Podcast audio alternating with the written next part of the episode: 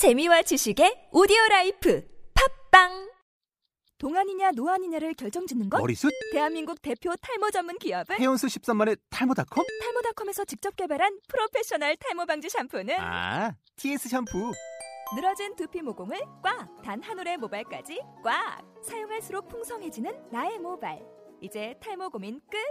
TS 샴푸.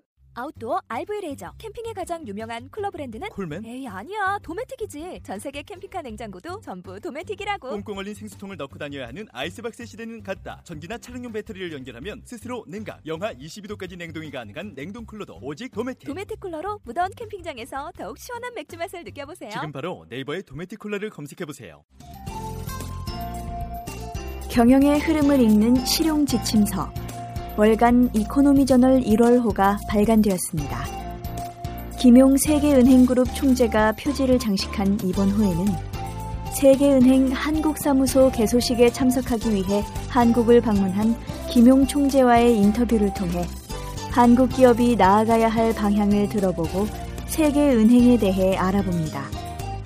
특히 이번 호에서는 기업들 간의 동반 성장과 상생 경제에 대해 집중 조명합니다. 이외에도 한국인의 사망률 1위인 암의 원인과 예방 및 치료법에 대해 낱낱이 분석해 봅니다. 이코노미 저널 1월호 교보문고와 인터넷 서점을 통해서 만나보실 수 있습니다. 구독 신청은 전화번호 02-584-3963번으로 문의하시거나 이코노미 저널 홈페이지를 통해 하실 수 있습니다.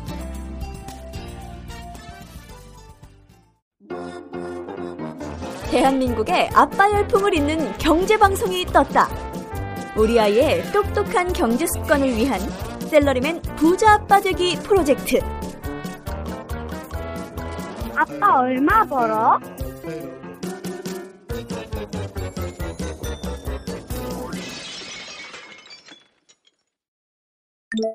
이 방송은 초딩이 경제신문을 읽을 때까지 쭉 계속됩니다. 아빠 얼마 벌어? 시즌 2 이코노미 저널 박창배 기자의 경제 뉴스 아는 것이 힘 힘차게 출발합니다.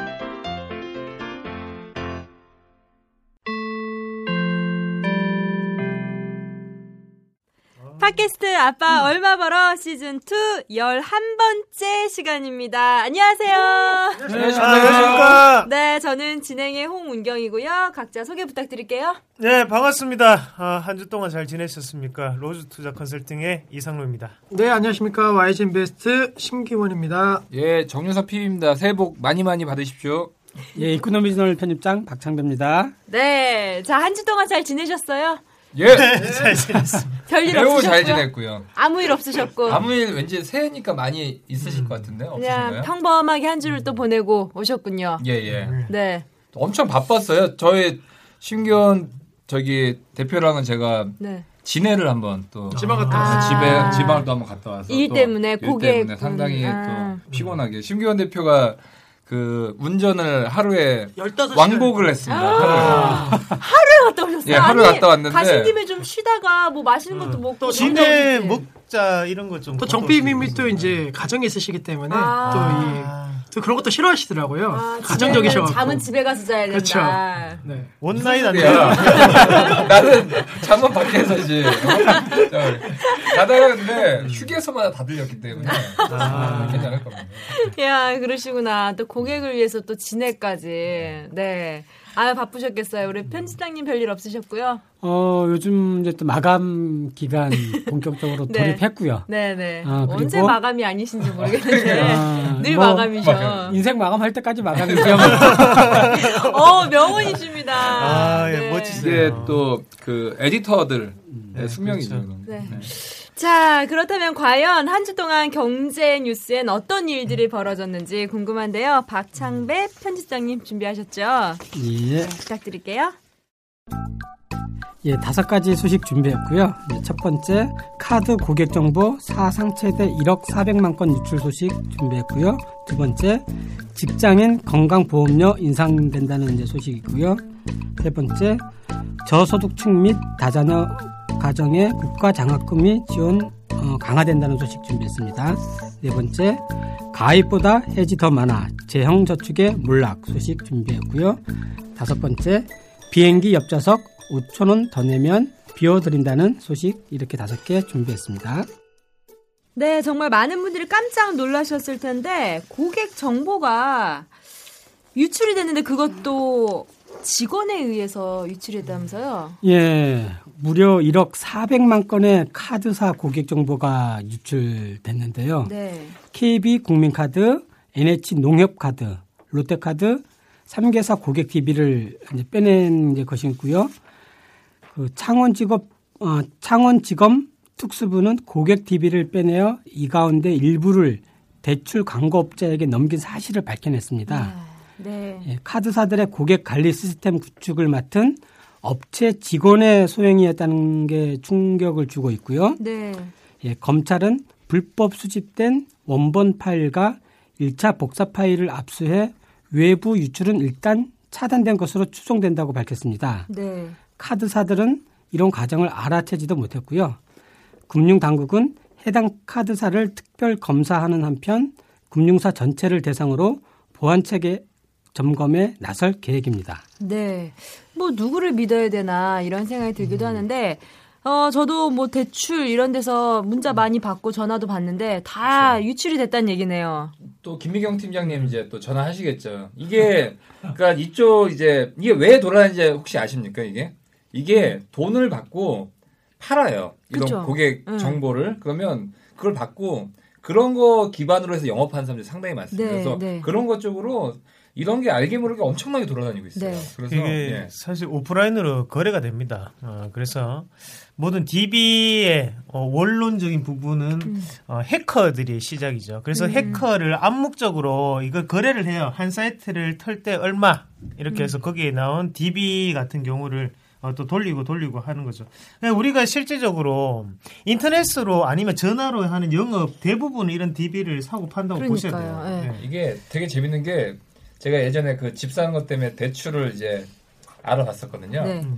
알아본 한 3일 뒤에 바로 전화 와요. 맞아, 어. 맞아. 모든 그것도 맞아. 한 군데가 아니라 한 세네 군데에서 동시 전화 옵니다. 아, 예. 와 이렇게 IT 강국이구나 그러니까 느끼고 저 같은 경우는 이제 이제 금융권에 있다 보니까 음. 그게 되게 강화가 돼 있어요. 직원이 함부로 파일을 못 빼게끔 음. 그 자체적인 그, 그 해킹을 막는 그런 시스템이 있거든요. 네, 그래서 네. 위에서로 빼거나 외부로 유출을 못 하게끔 네. 산에서만 이렇게 왔다 갔다 할수 음. 있게끔 하는 것도 있습니다. 사실 그 예전에 그 제가 이제 학창 시절에 약간 알바할 때 TM 업계 잠깐 있었는데 네. 정말 요거 관리가 안 됩니다. 그리고 디, DB의 질이 그 사람의 성향까지 다 남아 있는 DB가 있어요. 네. 어, 다들 이렇게 즐거워요. 제가 일단 하는 건 아니고요. 그동안 네, 했는데 네. 확실히 너무 자세한 계약, 계약 률이 달라요. 계약률. 그리고 네. 요게 왜 이렇게 비싸게 파느냐? 그 사람이 그러니까 전화 받은 사람도 내 고객 정보를 알고 있으면 기분 나쁠 수가 있는데 네. 오히려 너무 자세하게 내가 가려운 것을 긁어주니까 어. 확률이 높은 거예요. 아, 그렇구나. 그렇죠. 그렇기 때문에 DB는 어디서 빼간 걸까? 네. 아까 말씀하신 대로 그리고 요게 좀 저기한 게 TM 같은 경우에도 한번 TM으로 뭘 샀던 사람은 계속 삽니다. 음. 한번. 아 그거 약한 네, 전화로. 그게 있어요. 음. 아니 저도 대리운전 한 번 했더니 그 다음서부터 문자가 그렇죠 엄청 네. 다섯 그러니까 군데서 아니 제가 그 전화했던 그 업체가 아니라 다른 데서도 막 엄청 아. 그러니까 뭐. 어, 진짜 이거 이제는 숨기기는 정말 힘든 시대인 것 같기도 하고 그리고 재밌는 게 그 대리운전 번호 다 다르잖아요. 네. 알고 보면 또 같은 데일 수도 있어요. 네, 맞아요. 저도 네. 여러 군데 전화했는데 맞아요. 네. 자기네들끼리 다 연결돼 있더라고. 네, 맞아요. 또 오셨네요. 그래서 어, 네, 뭐 상암동 회사가 가시죠? 다. 알아요. 그 야식집 여러 개 전화했는데 야식집은 하나인 하나 거예요. 네, 그런 맞습니다. 똑같은 네. 거죠. 예. 그 전화 코드만 많은 거죠. 사실. 그러니까 이제 뭐 예를 들어서 대리운전 했던 DB면 대리운전 다른 회사한테 팔 때는 비싸게 파는 거고 생뚱맞은 데는 좀 싸게 팔고. 그러니까 이런 거 보면은 진짜 사람들이 돈 벌기 위해서 사람들을 이렇게 끌어모으기 위해서 진짜 참 열심히들 산다라는 열심히 생각이 또 거죠.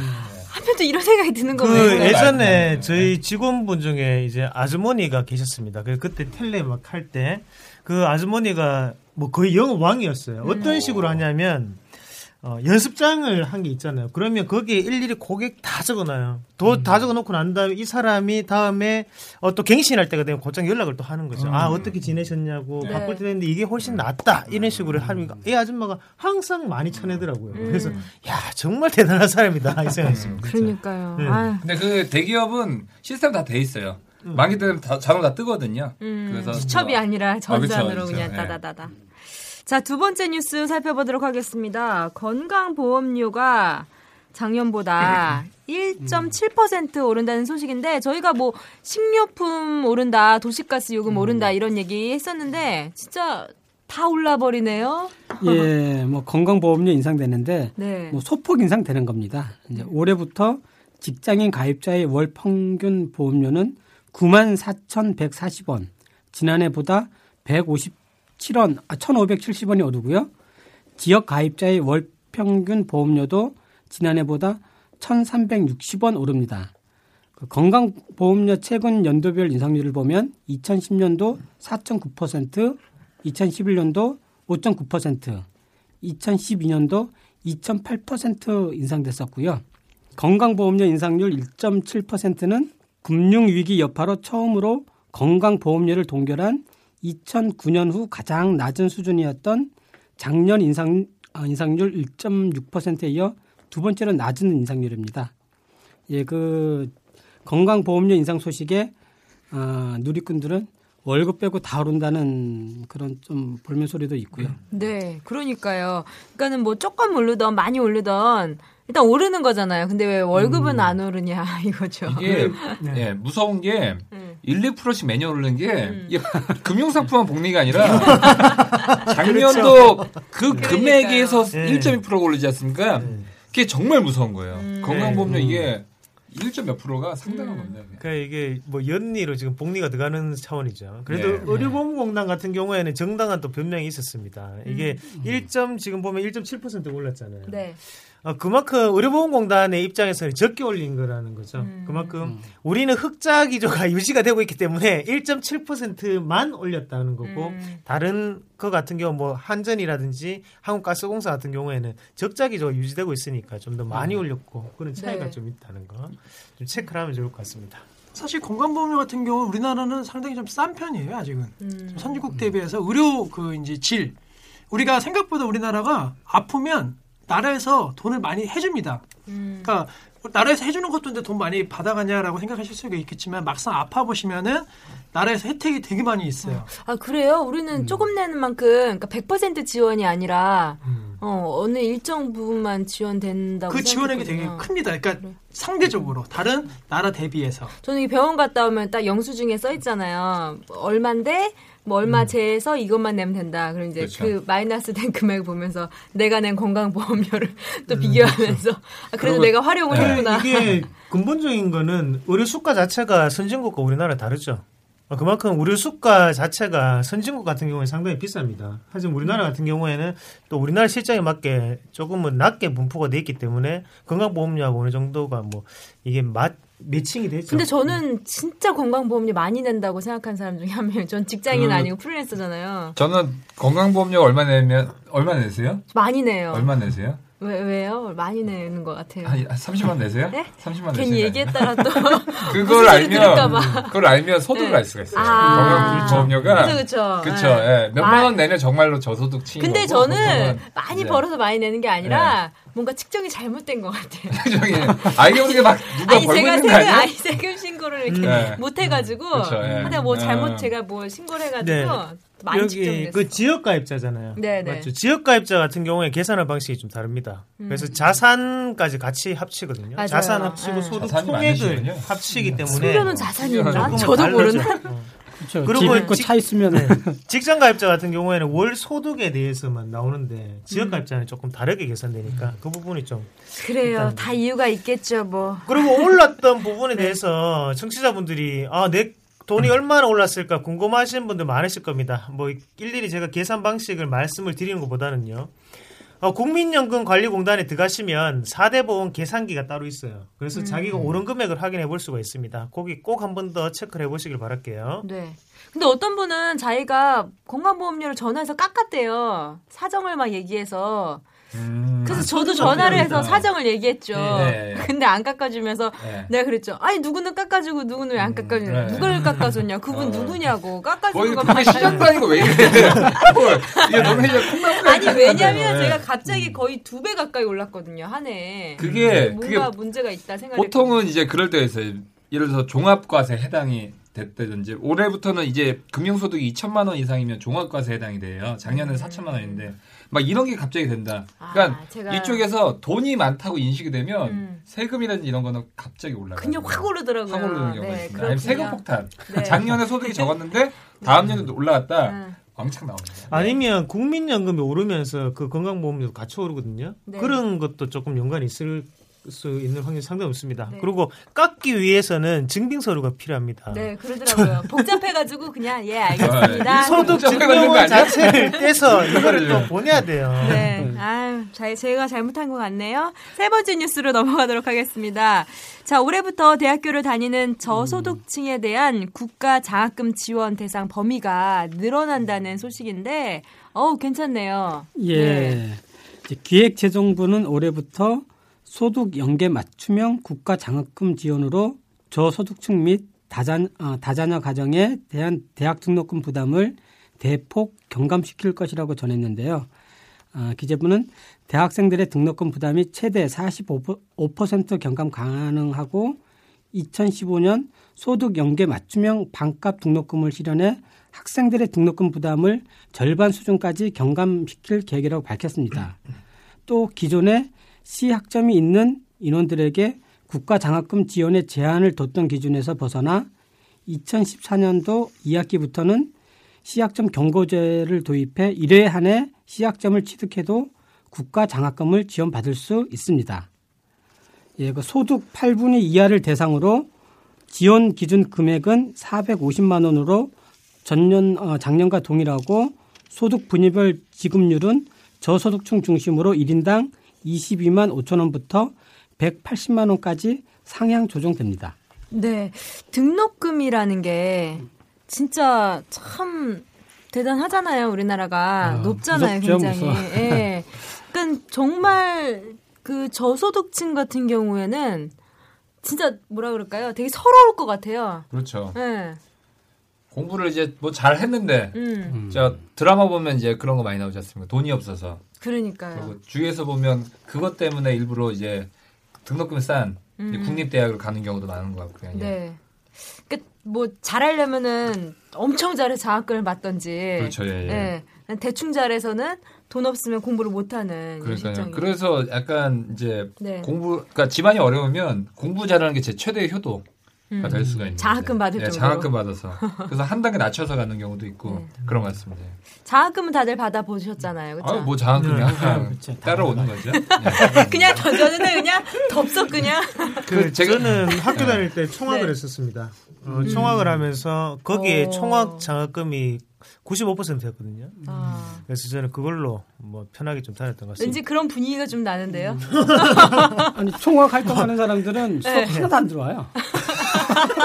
그런데 졸업장이 나오더라고. 아 근데 그때는 많이 총학도 학종을 할 것 같은데 왠지 예전은 총학이 아닐 것 같은데 네 맞습니다. 그렇죠. 저는 네. 저 때는 이때는 안 그래요. 네, 총학할 맞아요. 때도 계획적으로 네, 저희는 기간 활용해서 지방 대학교였기 때문에 운동권 이런 분위기 자체가 아 니기 때문에 우리는 무조건 수업 듣고. 네. 저는 저 열심히 아는 형이 돼. 이제 이제 거의 이제 북쪽으로 뛰어갈 듯한 태세인 형이 있거든요. 항상 집에를 안 가요. 학생회에서 자고 하는 그런 형인데 사람 꼭 한 명씩 있는 것 같아요. 군대를 전경을 간 거예요. 그러더니 데모하는 애들을 그렇게 잘 아이고야. 자기가 경험이 있기 때문에 또 잘 이렇게 하더니 회사 들어가서 잘 살고 있습니다. 참 재밌는 것 같아요. 장학금 얘기 나오다가 이까지 그 얘기가 이건 장학금이 뭐 예를 들어서 이거는 좀 뭐 제 경험담인데 이것도 네. 좀 재밌지 않은 얘기인데 이제 좀 어려운 가정들한테 이제 주는 게 있거든요. 네, 네. 그래서 평소 때는 이제 친구들 보면 그 면접을 봐서 이제 뽑아요 교수님이 여러 가지 음. 서류를 기초로 해서 마지막 면담 보는데 갑자기 이제 면담 보러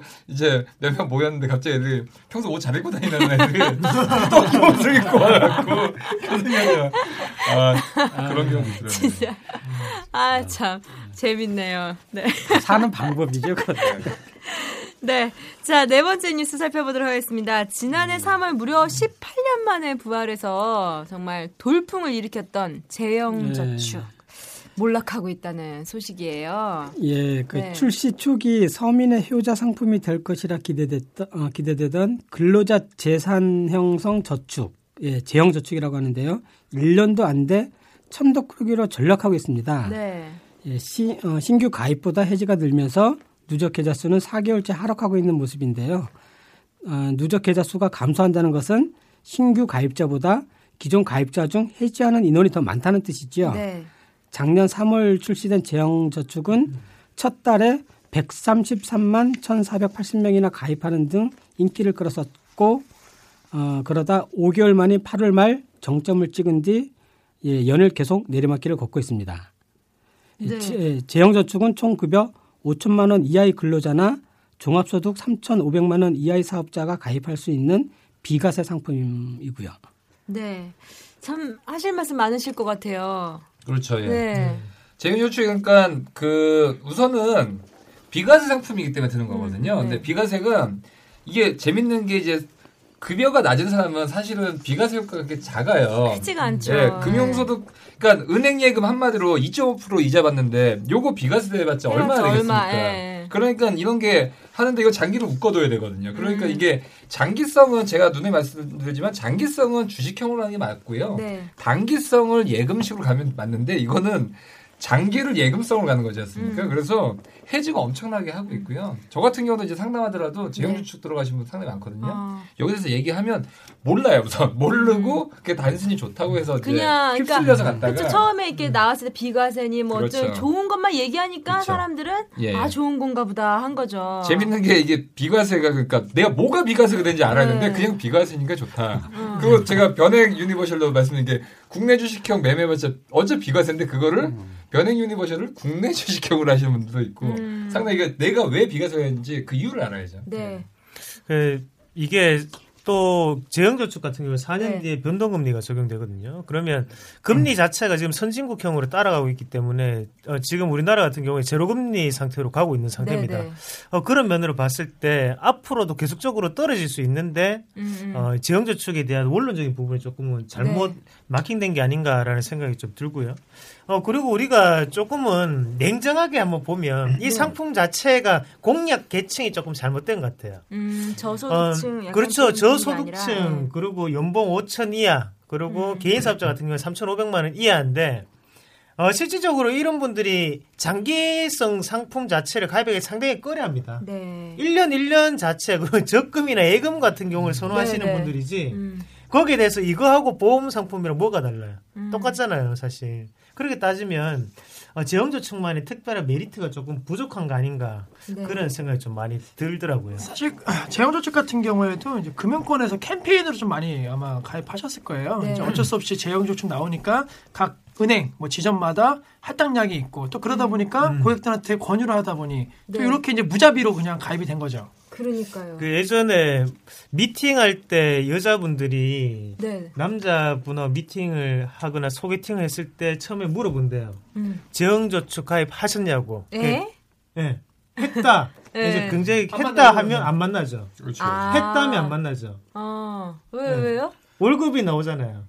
그 연봉 5천 이하는 얘기잖아요. 아, 아 그런 월급이. 나오잖아요. 예, 그러니까 아. 재형저축 그렇구나. 혹시 이래 물어서 그렇죠. 예, 하면 참 아무튼 가입하셨던 분들은 속상하실 것 같아요. 그래도 좀 그러니까 뭔가 희망을 갖고 가입을 하셨는데 그렇죠. 1년도 안 돼서 벌써 이렇게 많은 분들이 해지를 한다는 게 뭐 이런 장기성이 해지가 굉장히 많아요. 네. 해지했던 첫 번째 이유가 목적 없이 장기성을 덜컥 들어버리면 해지를 하는데 이러면 페널티는 본인한테 오거든요. 그러니까 장기성을 들을 때는 내가 이거 장기로 해갖고 뭘 마련하려고 했는지 노후를 준비할 건지 아니면 애들 대학 등록금을 준비할 건지 내 집 마련을 준비할 건지 그렇게 하면 절대 안 깨거든요. 그러니까 근데 생각해 보면 은행 갔는데 네. 막뭐 이거 비과세도 되고 뭐 오랫동안 저축 이거 끝 가져가셔야 되고 막 네. 설명하면은 안 될 수는 없을 것 자, 같아요. 우리가 여기에서 잘 생각하셔야 네. 되는 게요.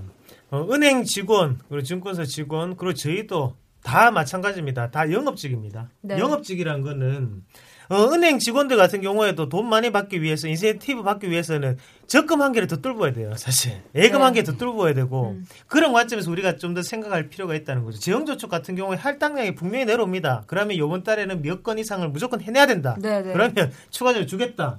하면 어떻게 해서든 오면 저축 한 개 하셨어요. 저축 적금 한 개 하세요. 이렇게 되거든요. 그 할당량 할당량이 그렇죠. 문제인 것 같아요. 그러니까 방법이 있는 게 네. 은행에서 권유한 상품을 증권사 가서 물어보세요. 그럼 단점 잘 알려줍니다. 아, 그리고 그래요? 증권사 상품을 뭐 보험사나 은행 가서 물어보세요. 또 단점 잘 알려줍니다. 아. 그러니까 그러면서 서로 이제 장단점을 파악하시면은 좋은 이제 투자를 할 수가 있는 거죠. 음, 네, 그렇군요. 알겠습니다. 자, 마지막 소식 살펴보겠습니다. 국내 저가 항공에서 5천 원만 더 내면 비행기 좌석 그러니까 그 앞자리를 비워주는 서비스를 내놨다고요? 예, 그 제주항공이 옆좌석 구매 서비스를 도입했습니다. 그 제주항공의 주력기인 B737 737-800은 가운데 복도를 중심으로 좌우로 세 자리씩 자리가 배치되어 있습니다. 네. 창문이나 통로 쪽 좌석에 앉고 가운데 자리를 비우면 한층 쾌적한 여행이 가능하겠죠. 그렇죠. 아예 가운데 자리를 선택하고 어, 만 원을 낸 뒤 좌우 좌석을 모두 공속으로 만들면 어, 세 자리를 통째로 이용할 수도 있습니다. 물론 이제 제한도 이제 있고요. 항공기에 빈 좌석이 많을 때만 네. 이용할 수 있다는 점이죠. 아, 그렇군요. 그 저는 이렇게 자리 지정 안 해놓은 비행기 탈 때는 일찍 가서 정말 일찍 가서 문 열자마자 가서 앞자리 남은 거 있어요? 이렇게 해가지고 앞자리 몇 그렇죠. 번 앉았거든요. 저는 신혼여행 갈때 네. 이제 이제 티켓팅을 하지 않습니까? 음. 근데 딱 티켓 이제 터키 갔거든요. 터키 항공 가서 어. 했는데 갑자기 누구 오빠 아세요? 갑자기 그런 거예요. 그 직원분이 어? 공항 그 공항 여직원분이 네. 그래서 어 내 친구인데 했더니 알고 보니 제 결혼식 때 왔었던 거예요. 둘이 아. 그 친구의 와이프분이 거기서 일하고 있었던 야, 거예요. 아니 그런 항공에서. 행운이 그 저는 공항 갈 때마다 꼭 아는 사람 꼭 만나더라고요. 어머나, 그래서 예. 거기 제일 앞자리 bulk seat라고 하잖아요. 으아. 거기를 이제 어 거기 앉았더니 그 거의 뭐 이코노미 아니 비 어, 예, 비즈니스 정도의 네. 그런 넓이더라고요. 네, 그러니까. 어, 그래서, 아니 네. 그러니까 같은 가격 내고 가는데 네. 누구는 그 앞자리 그 발 쭉 뻗을 수 있고 막 이런데 앉고 그게 많이 어. 타본 사람들 알더구만. 그쵸 그뭐 거를. 인터넷으로 뭐 며칠 날 몇 시에 딱 열리는지 알고 아니면 먼저 앉아갖고 누가 오면 옆자를 옮기고. 어, 그러니까요. 그. 근데 이제 5천 원 이게 큰 금액은 아니지만 정말 필요로 하는 사람들한테는 참 반가운 소식인 것 같아요. 예, 네. 저라도 만약에 옆자리가 비어 있다 그러면 어 5천 원 더 내고 사죠. 예. 그리고 그 저가 항공사들이 요즘에 그 살기 위해서란 표현을 해도 될까요? 어, 잘 운영하기 위해서 예. 진짜 많은 이벤트들을 많이 그렇죠. 하는 것 예. 같아요. 예. 근데 옆자리에 비면 뭐, 하- 뭐 하죠? 저는 안 낼 것 같은데. 아, 예. 아니 이거 놓고 예, 이거 네, 이거 옷 올리고 벗고, 팔걸이 예. 올리고 아, 팔걸이 올리면 되고, 네. 네, 그럴 수도 있죠. 팔걸이 올- 올라가나요, 거기? 네, 올라가야죠. 네, 올라가죠. 올라가는 없는 안 올라가는 것도 있나? 그러니까, 그러니까 그게, 네. 그게 포인트겠다. 예, 올라가는. 걸로 전 누워본 어. 적 있었던 기억이 나는데. 네, 저도 형사로 아니, 갈래요? 그 중국에 그 사스 한참 유행했을 예, 때 예. 비행기가 텅텅 빌 때가 야. 있었어요. 그때 저는 중국을 경유해서 어딘가를 갔었거든요. 예. 그때 텅텅 비어가지고 예. 마스크 쓰고 이렇게 누워서 갔던 기억. 마스크 쓰고. 어, 그럼 어떤가요? 완전 편할 것 야, 같은데? 편하죠. 그래서 오. 비행기를 그 장거리가 클래스네? 처음이었는데 네. 첫 비행기를 그렇게 쉽게 가가지고 네. 비행기가 그렇게 힘든 건지 모르다가 나중에 많이 이제 당하죠. 사람 꽉 찰때 그렇죠. 탔더니 힘들더라고요. 예. 아, 특히 네. 중간에 딱 앉았는데 양 옆에 좀 등치가 있는 분 앉으면 진짜 답답해요. 아 그리고 화장실 자주 가는 사람 옆에 앉으면 계속 피해줘야 되잖아요. 그렇죠. 예. 그리고 저가 항공이 그 진해였나 어디에는 네. 그 승무원들이 왜 우리 고정관님 있잖아 예쁘고 네. 막 정장 네. 입고 네. 근데 거기는 청바지에 이렇게 모자 쓰고 또 어쩔 때는 막 되게 재밌는 가발 쓰고 가발 선글라스 쓰고. 끼고 네. 막 같이 사진 찍어주고 아. 이벤트도 굉장히 많이 하더라고요. 자다가 네, 딱 맞아요. 눈 떴는데 딱 계시면 깜짝 놀랐네.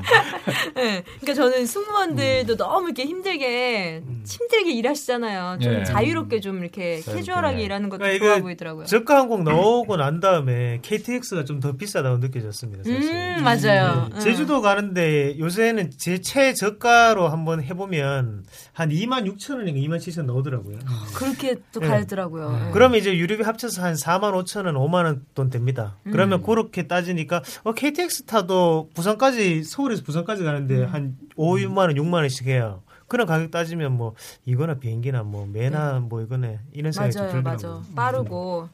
자, 우리 아빠 얼마 벌어 팟캐스트 잘 돼서 휴가 한번 비행기 타고 저가 항공 타고 한만 원씩 낸 다음에 제주도 부어서 제주도 한번 가보는 그런 상상을 네. 한번 해보며 제주도에서 공개 방송 한번 하시죠. 네, 어, 그것도 괜찮죠. 제주도 말로 하기.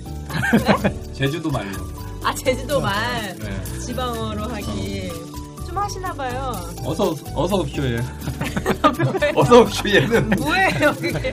연결 아니야? 지뢰 갔다 오시더니 뭐. 네. 자, 이번 한 주도 재밌는 뉴스 뽑아주신 박창배 편집장님 고맙습니다. 고생하셨어요. 네, 많으셨습니다. 네, 고맙습니다.